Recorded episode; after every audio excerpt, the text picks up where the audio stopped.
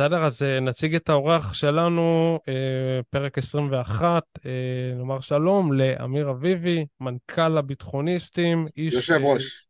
יושב ראש, הביטחוניסטים, אתה, אתה מייסד של התנועה, נכון? מייסד, מייסד ויושב ראש. אוקיי.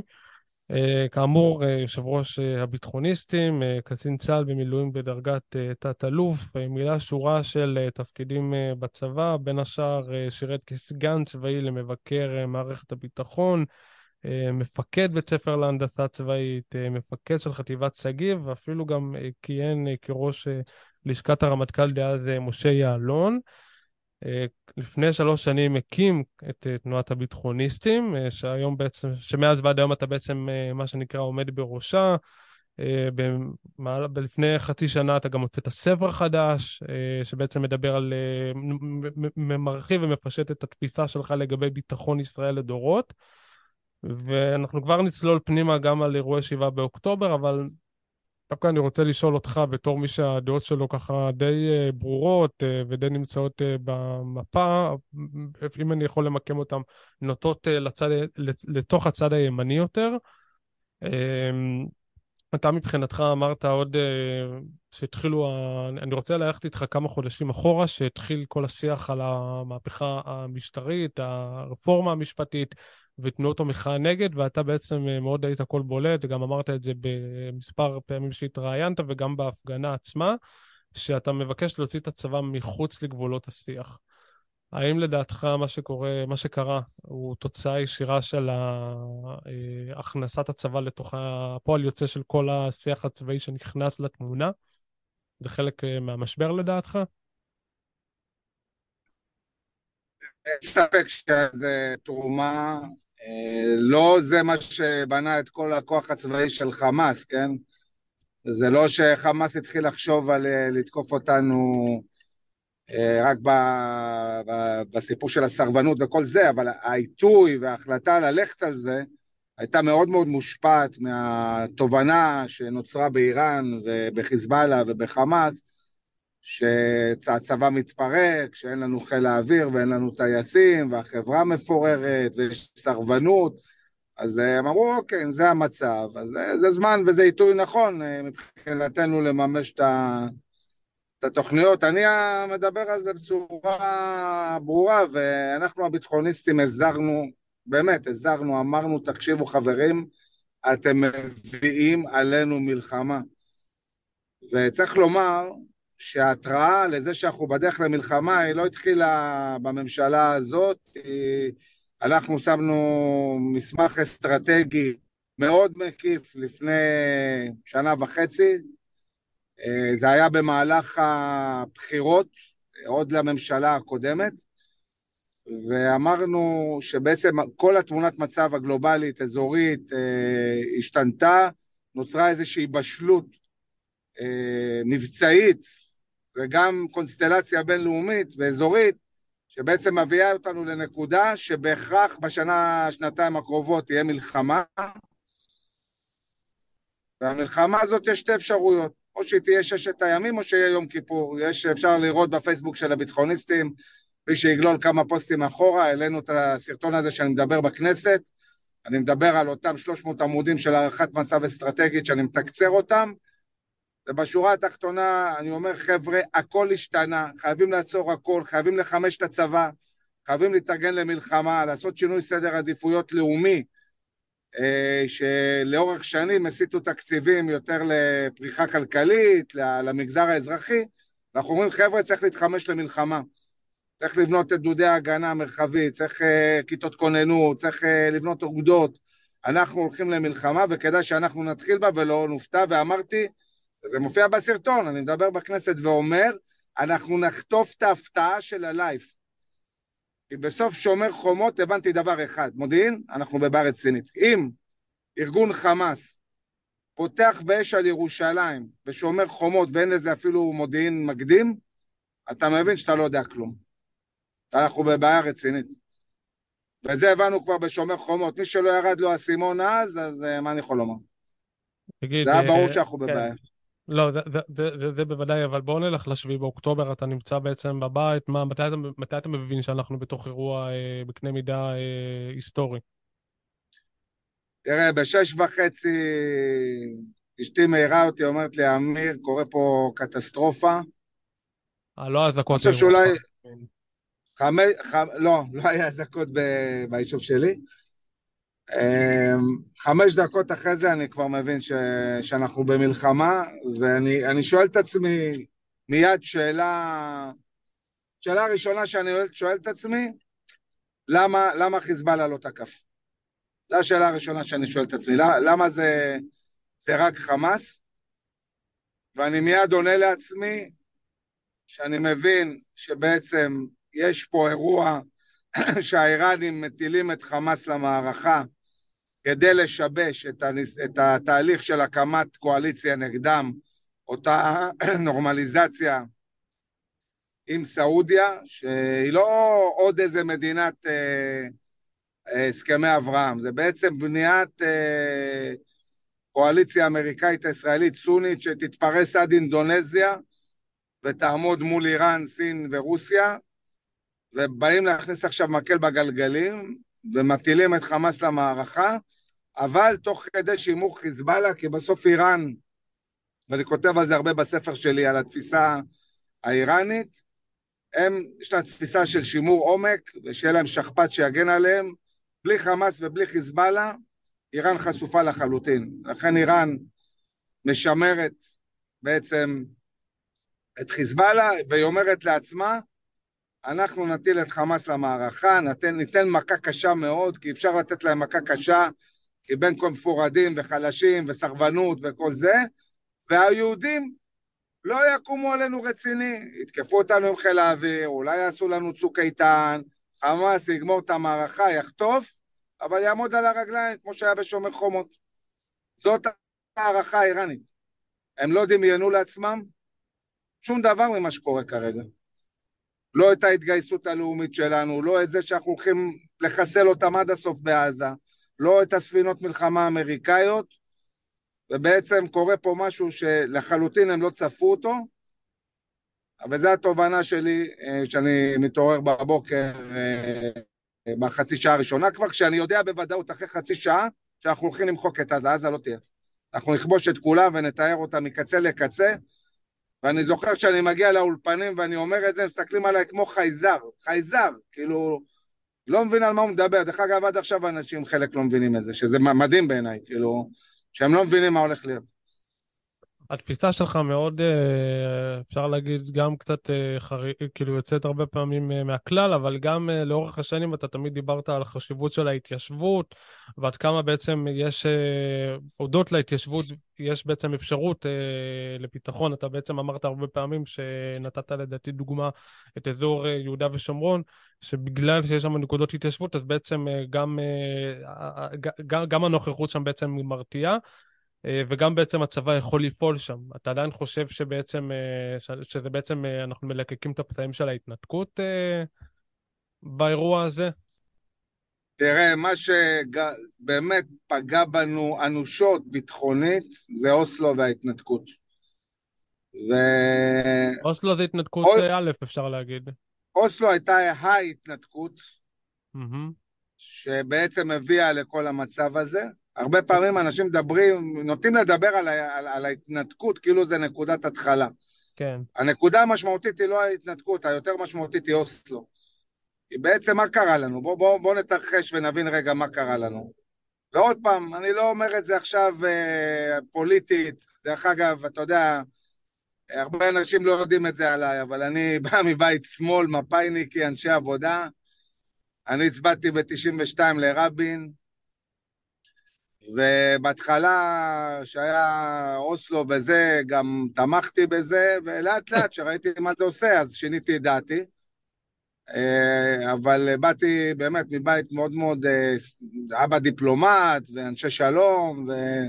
אבל אני מצד שני בן אדם שיודע להסתכל על המציאות ולהתאים את עצמו למציאות, ולא להיתקע עם קונספציות ולא להשתנות בהתאם למציאות.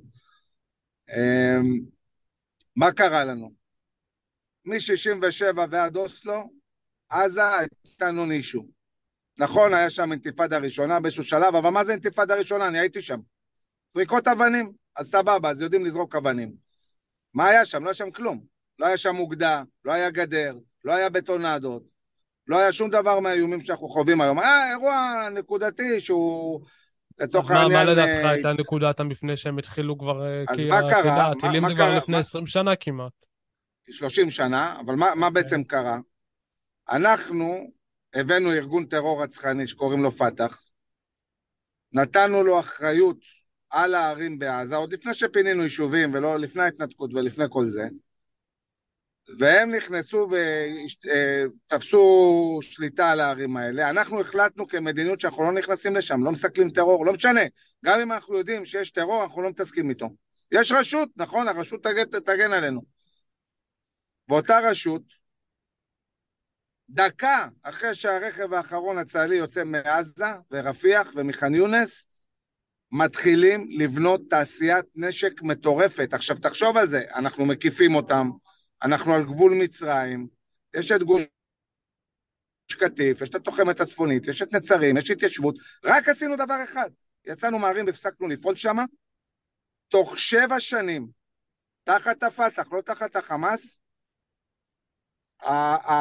המקום הזה עובר מתקופת האבן לרקטות, מתקופת האבן לרקטות על שדרות. מרגמות על ההתיישבות, טילי נ"ט, מנהרות תופת, כל זה באוסלו, לפני ההתנתקות.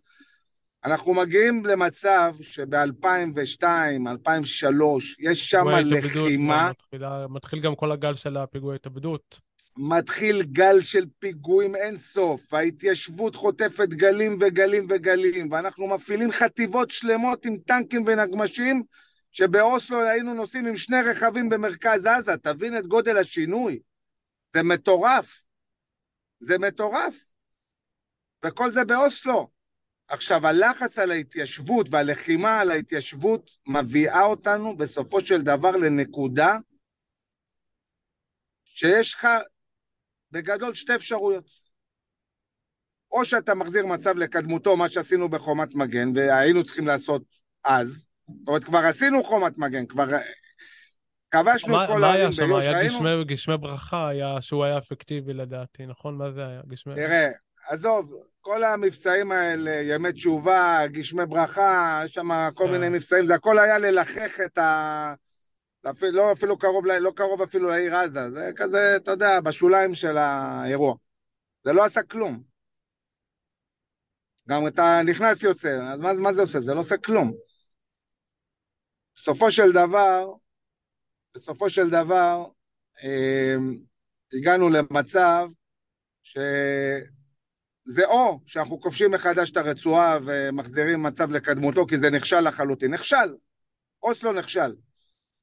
או מה שעשה שרון, שזה קטסטרופה. הוא החליט שהוא פשוט מגרש את כל היהודים ויוצא החוצה באמצע לחימה. עכשיו, ואני, אתה יודע, אני הייתי רל"ש רמטכ"ל כשההחלטה הזאת התקבלה, ואני מספר הרבה את הסיפור הזה. קודם כל ההחלטה התקבלה ללא התייעצות עם מערכת הביטחון, וכשהערכנו מצב אחרי זה וניסינו להבין את המשמעות, כשבאנו לישיבת קבינט, והייתי נוכח פיזית, אני בישיבת קבינט הזאת. אומר שרון, החלטתי להתנתק, מה אחת המצב?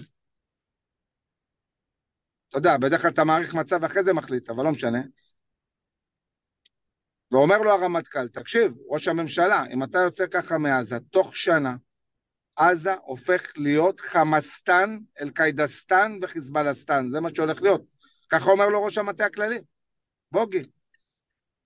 ואז ראש הממשלה שואל את ראש השב"כ, דיכטר, מה ההערכה שלו? הוא אומר לו אחד לאחד מה שבוגי אמר. אם אתה יוצא ככה מעזה, אין סוף אמצעי לחימה, תחמושת, ידע, טכנולוגיות, ייכנסו פנימה והחוצה אה, ברצועה, ואנחנו מאבדים שליטה על המקום הזה. עכשיו צריך להבין, השורש זה אוסלו, ההתנתקות הייתה מאיץ, מאיץ דרמטי, כי ברגע שיצאת לגמרי וחיברת גם את עזה ל... אה, למצרים, זהו, פתחת פה סכר אינסופי של תחמושת וידע ויכולות, ואתה יודע, אתמול עשיתי תרגיל אה, מתמטי נחמד בפטריוטים, okay. אוקיי. אפרופו יכולת לסכל טרור ולהביא מודיעין, שאלתי שאלה פשוטה, תגידו, כמה מחבלים עוצרים כל יום ב- ביהודה ושומרון? אז אמרנו, אוקיי, כל יום ביהודה ושומרון אנחנו נגיד בערך עוצרים בין עשרה לעשרים מחבלים. בואו נגיד שהממוצע הוא חמש עשרה. תכפיל את זה ב-365 יום, תכפיל את זה ב-17 שנה. זה יוצא בערך 94 אלף מחבלים, שאתה עוצר אותם, מתחקר אותם, או שאתה כולא אותם, או שאתה מגייס אותם, עושה בעצם, מייצר שליטה מודיעינית ושליטה מבצעית על השטח. אז בזמן שביו"ש עצרנו נניח 90 אלף מחבלים, באותם 17 שנה כמה מחבלים עצרנו בעזה? אתה יודע את המספר? גדול מדי.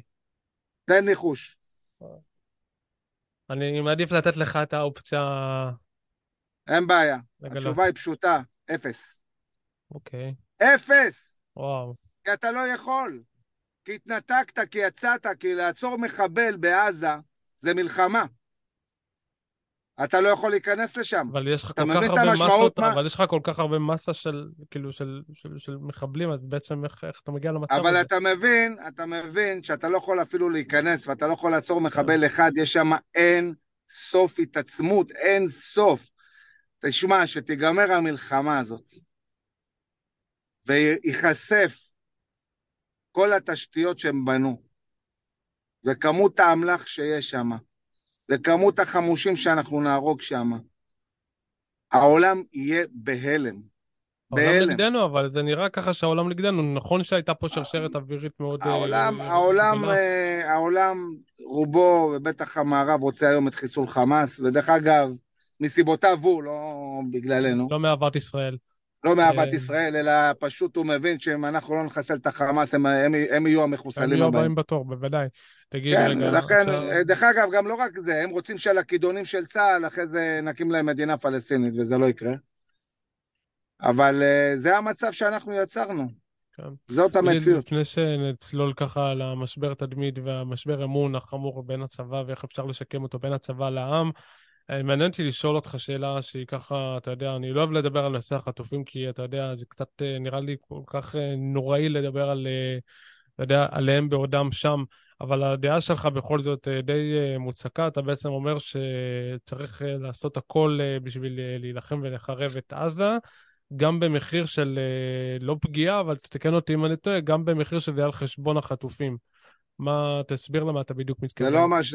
לא, לא, בשום אז מקום לא, זה רוצה לא, התבטאתי. בצורה, לא התבטאתי בצורה הזאת. אז בוא תגיד בבקשה את התפיסה מדינת. ישראל, מדינת ישראל שמה שתי מטרות. מהמם. אחד, לחסל את החמאס ואת הג'יהאד ואת כל החבר'ה האלה, והשני זה להביא את החטופים. עכשיו, האירוע של החטופים הוא לא האירוע הקלאסי שבו עכשיו אה, יש שבויים או חטופים שנניח נלקחו לביירות או לקהיר או לדמשק, וזה בכלל לא באזור מעגלי הלחימה וזה. אה, זה אנשים שלקחו אותם למקום שאתה בכלל לא נלחם בו, וה- והדרך היחידה שלך, לצורך העניין, לשחרר אותם זה לעשות משא ומתן. זה לא האירוע הזה בכלל. באירוע הזה, כן, הם לא יש שבויים פה, קלאסיים. יש פה ש- חטופים שנמצאים במקום שאנחנו הולכים לכבוש אותו. יש פה אירוע של ארגון טרור או ארגוני טרור שחטפו אותם, ואנחנו באים ואומרים לארגוני טרור האלה שהם הולכים כולם למות, כולם. זה לא, זה לא דומה לשום דבר, זה לא דומה לשום דבר שהיה. אז בואו נדבר מה עושים בהקשר של עכשיו, לא דמיונות של איך נראה אירוע חטופים כשיש לך חטופים בביירות.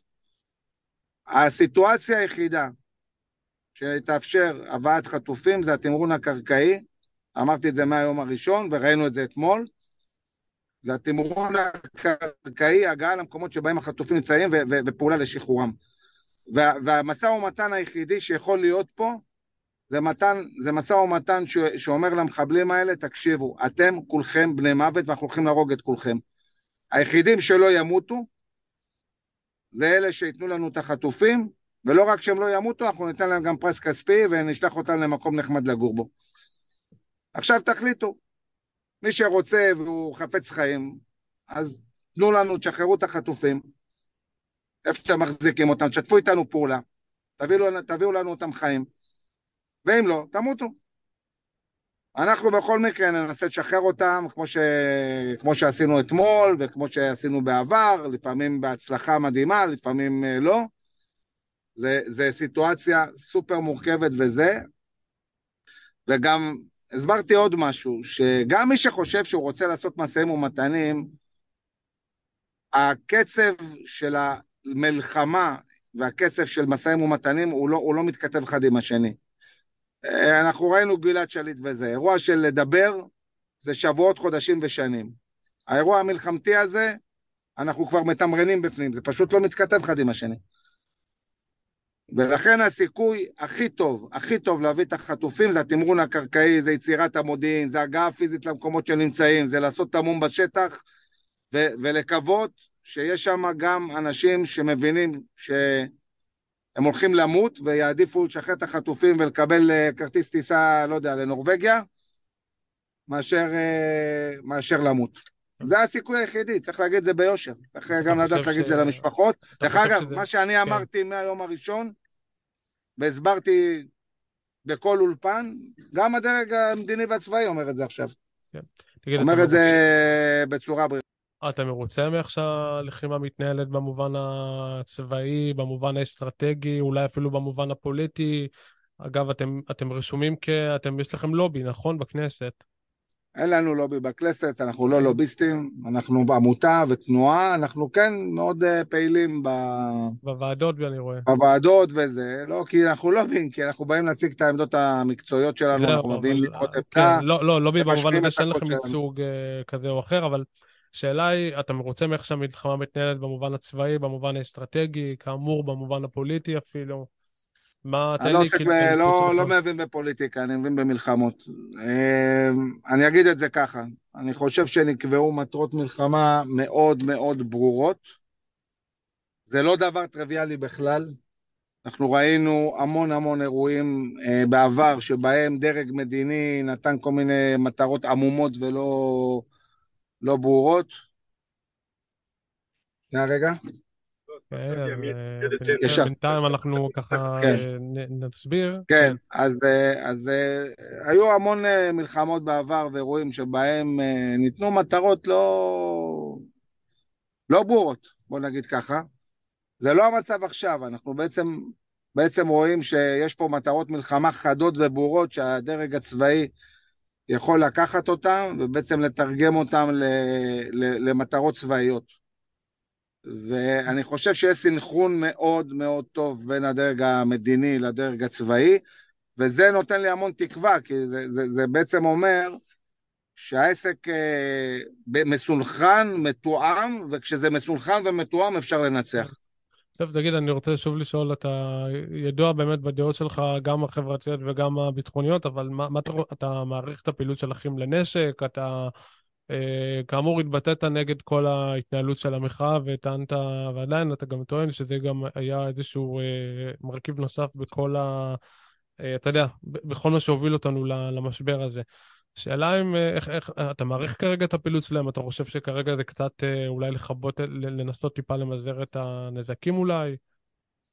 תראה, אני חושב שבעת הזאת צריך לעשות רק דבר אחד, כולם להתאחד אנחנו עם אחד, להתאחד מאחורי ממשלת ישראל ומאחורי צה"ל ולנצח. אה, ולא להתעסק עם מה היה, ולא להתעסק עכשיו, אה, אתה יודע, עם האשמות וזה. יהיה לנו המון זמן, אחרי שננצח עוד שנתיים אולי את המלחמות שלנו, אה, לנהל שיח עמוק איך הגענו לכאן, ולמה, ומי, ומה, זה לא העת הזאת. זה לא מעניין כרגע. איך אפשר לדעתך לשקם את המשבר אמון שנוצר בין הצבא לעם? רק דבר אחד ישקם את זה. ניצחון מכריע ומוחלט ולא משתמע לשתי פנים בכל הגזרות. והסתרה מוחלטת של האיומים מסביב למדינת ישראל, אין, אין שום דרך אחרת. תדמיתית, אבל אתה לא חושב שהנזק פה הוא קשה מדי אפילו, או שהוא נזק לדורות? לא, אני חושב שאנחנו כעם... המאמץ שלנו בעולם כ... אני חושב שכגודל ההכרעה וכגודל הניצחון, ככה גודל המאמץ שלנו יהיה בעולם, ככה יהיו כמות הסכמי השלום שיחתמו, ככה יהיה הפריחה הכלכלית אה, בעוצמה של מדינת ישראל לחמישים שנה הבאות. אנחנו נמצאים מצד אחד במקום באמת נורא נורא משברי וקשה, ואנשים נורא מפוחדים ומתחמשים, ובתל אביב מקימים לא כיתות כוננות, פלוגות כוננות. אה, ואנחנו מבינים שאנחנו הולכים, אנחנו הולכים למלחמה ארוכה, אבל אני רוצה להגיד, להראות את האור בקצה המנהרה. כשאנחנו נכה שוק על ירך את כל האויבים שלנו, זה יביא לשגשוג ופריחה חסרת תקדים למדינת ישראל. זה רחוק, נכון, קשה לאנשים לחשוב על זה כרגע, אבל כגודל הניצחון, גודל, ה, גודל ה, באמת פריחה והשגשוג והשלום אה, שיהיה אחרי זה, ככה תהיה המוטיבציה של ארה"ב והעולם הסוני אה, באמת אה, לשתף פעולה עם ישראל והמערב, וכל העולם מסתכל עלינו, והוא רוצה לראות האם אנחנו באמת מעצמה אזורית שהולכת להכריע את האויבים שלה, או שאנחנו קורי עכביש, כמו שאומר נסראללה, ואנחנו נדונים לכליה. זה מלחמה על הקיום שלנו. זה אמר, מלחמה על הקיום, וכולם פה צריכים להתרומם מעל כל השטויות וכל הקטנוניות וכל המי אשם, ופשוט להבין את גודל השעה. אני, אני מאוד מתוסכל מזה שיש גורמים שהם גורמים משפיעים בחברה הישראלית שלא מבינים את גודל השעה, ולא רק שהם לא מבינים את גודל השעה, אלא שהם מה, מתנהגים מי, בצורה... אתה יכול להגיד לי מי אתה מתכוון? זה לא משנה. בכוונה אני לא רוצה גם לנהל שיח שהוא אישי. אני רוצה לנהל שיח עקרוני. אני רוצה לבוא ולומר שלא רק שלא מבינים, אלא שכשיושב נסראללה עכשיו, ובאמת אמיתי, עושה את השיקול שלו אם להיכנס או לא להיכנס למלחמה, הוא שואל את עצמו שאלה אחת, האם העם הזה מאוחד או לא? וכל מי שמכניס מקלות בגלגלים, וכל מי שמנסה לשרוף אסמים, וכל מי שלא מבין שזו שעה גורלית שאנחנו צריכים להתאחד, הוא פשוט מקרב עלינו. מלחמה גם מצפון, ומלחמה מצפון זה לא חמאס, מלחמה מצפון זה אלפיים רקטות וטילים ביום, רובם דרך אגב למרכז הארץ ולתל אביב, ואם זה יגיע, אנשים יהיו פה חודשים על חודשים בתוך הממ"דים, במציאות אחרת לגמרי, וזה על חוט השערה, אנשים לא מבינים את זה, זה על חוט השערה.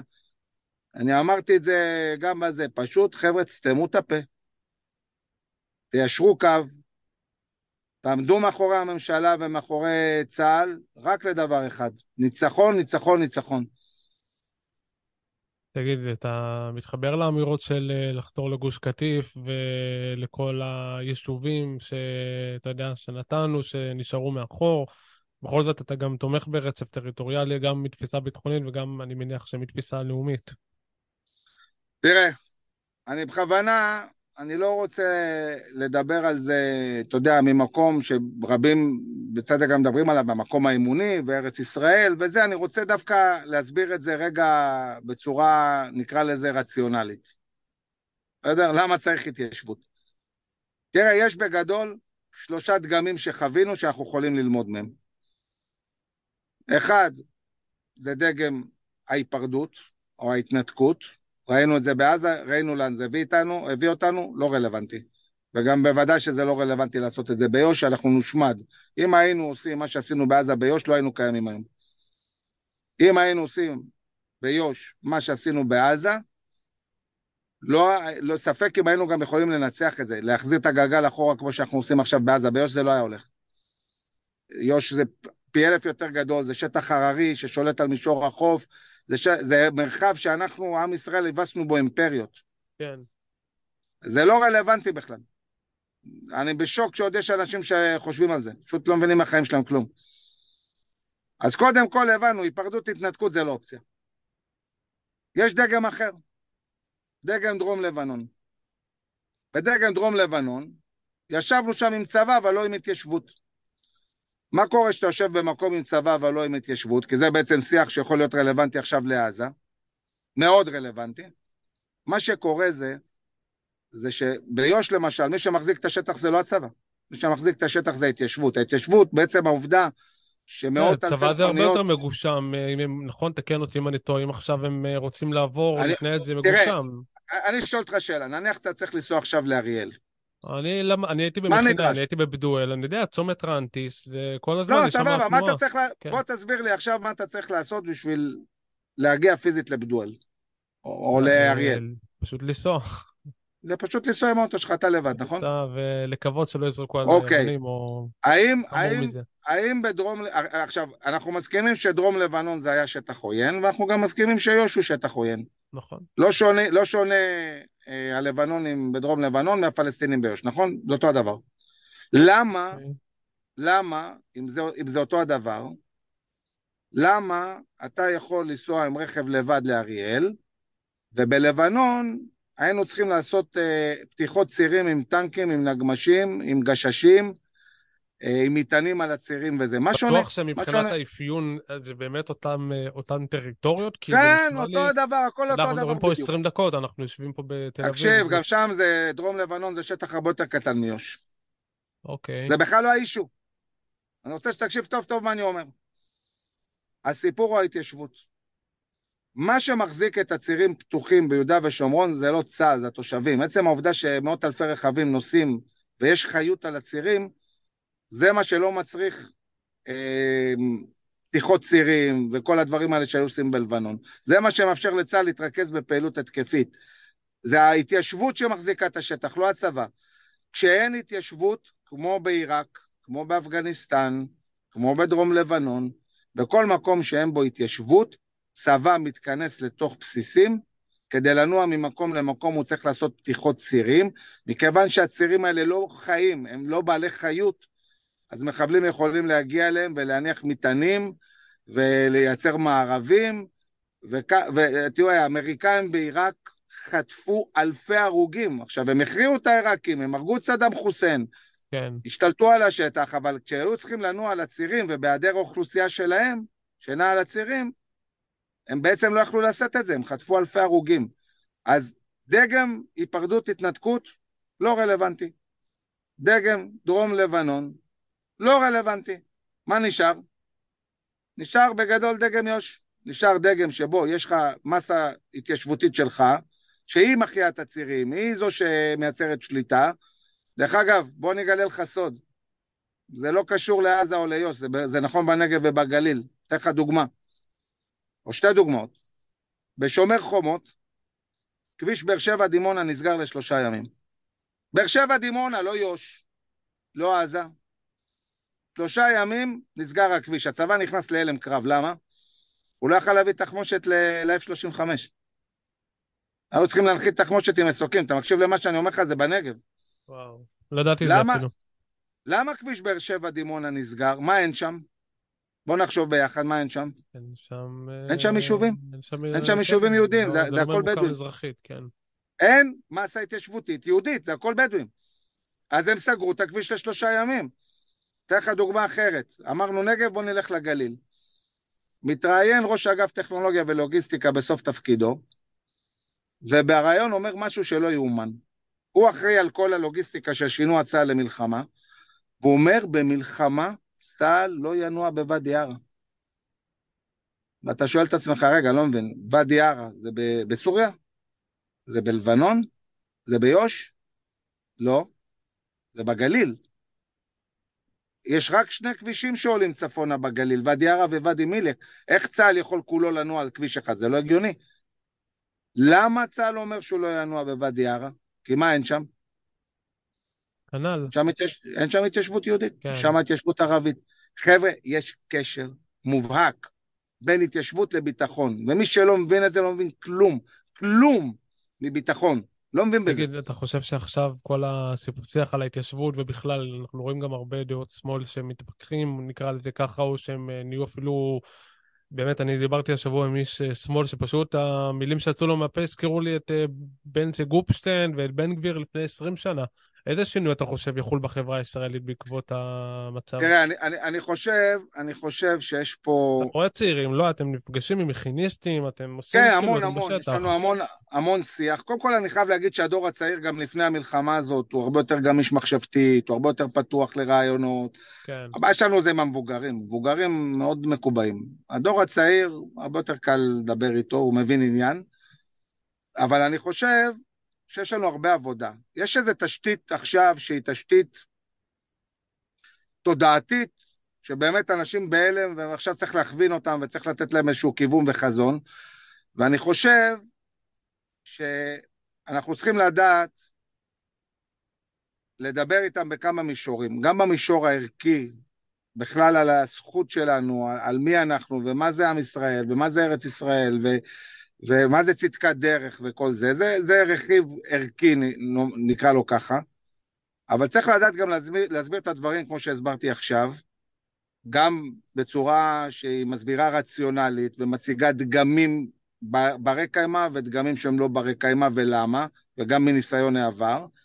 וגם צריך להציג חזונות. אנחנו בתנועת הביטחוניסטים, אנחנו מכינים חזון אדיר למדינת ישראל קדימה לחמישים שנה הבאות, ביחס באמת למה שקורה כרגע, וכמו שהבנת מתוך מה שאני אומר, בחושך הגדול הזה שאנחנו נמצאים בו, אני רואה אור ענק. ואני רוצה להאיר את הזרקור על האור הזה שמחכה לנו בקצה המנהרה, ולדבר על היום, על היום שאחרי אה, ועל ההזדמנויות הגדולות ולאן ללכת ולהציג חזונות, אבל חזונות שמורכבים משני דברים שמשלימים אחד את השני. קודם כל ולפני הכל, שאלת היסוד ששואלים תנועת הביטחוניסטים, מה יבטיח את ביטחון ישראל לדורות? קודם כל הקיום והביטחון שלנו. ברגע שאנחנו יודעים לענות על זה, אז על הדבר הזה אתה, אתה משלים ואומר, בנינו רעיון שיבטיח את ביטחוננו וקיומנו לדורות, בואו נדבר על איך אנחנו מלבישים על הרעיון הזה חזון של שגשוג, חזון של, של, של שלום. אבל כזה שמבטיח את ביטחוננו, לא בוא נביא איזה תוכנית שלום שהמשמעות שלה זה שנהיה מושמדים. כן. ולא יהיה שלום. אפשר לעשות את זה, זה לא. סותר אחד את השני, אתה יודע, אנחנו מבינים שבין ספרטה לאתונה, כן, אנחנו נצטרך להיות יותר ספרטנים, אבל גם נהיה אתונה גם. ואתה יודע, אני אומר את זה, אני, אני אספר לך משהו אישי עליי, בסדר? אני חיית מלחמה. המקום שאני הכי פורח בו זה במלחמות. אבל מי שמכיר אותי יודע שאני חובב יין ואוהב קונצרטים ואני אוהב לטייל בעולם, ויש לי חברים בכל העולם, ואני נורא אוהב מסעדות טובות. אני איש של חיים טובים. אני אוהב לבלות. אני לא ספרטני. אני יודע להיות גם ספרטני, אבל אני יודע להיות גם אתונאי. אני יודע ליהנות מהכל, אני יודע להיות לוחם. ואני יודע גם uh, ליהנות מהחיים. זה לא עומד בסתירה, אתה יודע, אנשים, הכל אצלהם זה דיכוטומי. או שאתה כזה או שאתה כזה. לא, גם וגם. זה כמו לדוגמה... מדברים נגיד, או שאתה ארץ ישראל ואתה מחובר לקרקע וזה, או שאתה איש העולם הגדול. סליחה, אני מדבר ארבע שפות שוטף. אני מדבר איטלקית, ספרדית, אנגלית, שוטף, ועברית. התחנכתי בבתי ספר אמריקאים ובריטים, יש לי בגרות בריטית. פה למדת בירושלים, לא בלידה? לא, לידה, איך זה נקרא?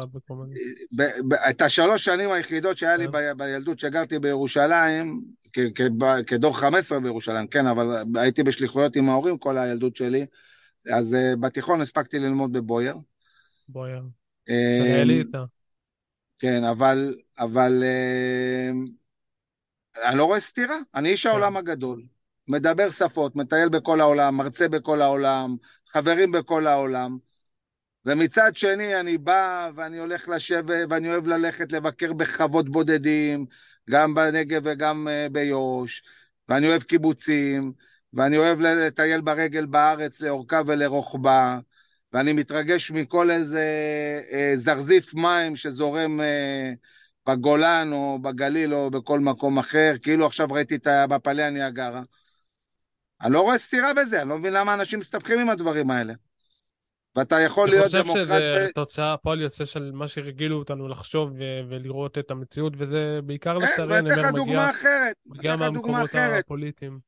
אני אתן לך דוגמה אחרת. אני חושב שאני אחד האנשים הכי ליברליים והכי דמוקרטיים שיש במדינה הזאת. באמת, אני בן אדם ליברלי ודמוקרט. ואני לא רואה איך זה עומד בסתירה לזה שאני ציוני על, שאני אוהב את המורשת היהודית שלי, ואני אוהב לקרוא בתנ"ך, ואני אוהב לקרוא פרשת השבוע. וזה לא מפריע לי להיות דמוקרט, וזה לא מפריע לי להיות ליברל, ולא מפריע לי לשתות יין, וזה לא מפריע לי גם להילחם. מה הבעיה? כאילו, מה הבעיה לעשות את כל הדברים משהו האלה? שהרבה רבים, רבים תהיה, הסכמה לגביו, אבל תגיד, מפה אתה ממשיך מה, אתה רואה את עצמך מקים תנועה פוליטית, אה, בסופו של דבר, מתרגם את האלקטורט שאתה צובר לכדי משהו באמת אה, פוליטי כזה או אחר? אתה רואה את עצמך נכנס לפוליטיקה? תראה, אני לא יודע, אני לא, אני לא הקמתי את תנועת הביטחוניסטים במטרה ללכת לפוליטיקה. זה לא מה שהניע אותם. לא, אבל בכל זאת, אותי- אתה הקמת פה איזושהי קבוצה שצוברת כוח אה, שהוא בסוף צריך להיות מתורגם במידה כזאת או כן, תראה, אחרת. יכול להיות, יכול להיות שזה יהיה, יכול להיות שאתה יודע, אם יבואו רבים אני, אני ויגידו אגב לי, חושב אמיר, שכן, אני דיברתי עם כמה אנשים לפני השיחה איתך, ואמרו לי שכאילו זה, לשם זה הולך. שמע, אני לא יודע, יכול להיות, אבל. אני יודע להגיד לך דבר אחד, שהתפקיד של תנועת הביטחוניסטים כ, כתנועה לא פוליטית הוא לעד. הוא יהיה הרבה הרבה אחרי שאני ואתה לא נהיה בעולם הזה. כי בסופו של דבר, אתה צריך גוף שתמיד תמיד יהיה אה, עם אחריות להבטיח את ביטחון ישראל, לשמור על המדינה הזאת ולשים תמיד לתושבים ולמקבלי החלטות מה נכון לביטחון ישראל. כי ראינו, וזה לא משנה אם זה ממשלת ימין או ממשלת שמאל, ראינו ממשלות כאן, גם בימין וגם בשמאל, עושות טעויות קרדינליות שפגעו בביטחון ישראל, וצריך מישהו שיגיד את האמת לתושבים וגם אה, יהיה, יפקח על הממשלות, לראות שעושים את הדברים הנכונים ממקום מקצועי ובלי אג'נדות פוליטיות. האם בכירים בתנועת הביטחוניסטים שמקבלים המון חשיפה והמון הערכה מהציבור, ייקראו לדגל גם להגיע להנהיג את המדינה? אני מניח שכן. אני מניח שגם זה לא, יקרה. מי, שם מעוצמה יהודית, הוא חבר ב... איך קוראים לו? אה, תראה, גם, גם. שיקלי, גם שיקלי, לפני שהוא הלך לפוליטיקה, הוא היה חבר בתנועת הביטחוניסטים, כן. וגם אה, צביקה פוגל אה, הלך, כן. ויהיו עוד רבים, אני מניח ש... תראה, אני חושב אבל מה שחשוב, באמת באמת, זה שהגיע הזמן שיהיה לנו מנהיגים שבאמת אמיתי, אוהבים את העם הזה, את הארץ הזאת, ושלא בונים את עצמם על, על, על, על לשסות יהודים אחד בשני, או יהודים בערבים, אלא באים לעבוד, לעבוד, לעבוד בשביל העם הזה. אני אין דבר בעולם שאני אוהב יותר מאשר עם ישראל, מת על העם הזה, על כולם דרך אגב, כולם. אני, אני אוהב את החברים החילונים שלי, ואני עוד בעצמי מנהל חיים חילוניים בתל אביב ובכל מקום אחר, ואני אוהב חרדים, ואני אוהב ציונים דתיים, אני רואה בכולם יופי. דרך אגב, יש לי גם ביקורת על כולם. כל אחד מהקבוצות, כולם, בלי יותר מן הכלל, יש להם שוליים סהרוריים שצריך לה, להתמודד איתם. אבל באמת, יש לנו עם מדהים. אני מת על העם הזה. ראינו אותו ביתר שאת עכשיו באירועים האלה. נכון, זה עם ישראל, זה זה מה שאני הרוח אומר החזקה, שנים. והיא בסוף זאתי שתנצח, היום סליחה על אנחנו הקלישאה. רואים את מה שאני אומר שנים, זה עם ישראל. עם ישראל הוא עם מדהים, מדהים, מדהים, מדהים. אה, אמיר אביבי, אנחנו מגיעים לסיום. אני רוצה, א', להודות לך על השיחה וגם על. בכל זאת שהתפנית, אנחנו יודעים שאתה ככה אה, נמצא די הרבה בדרכים וברעיונות.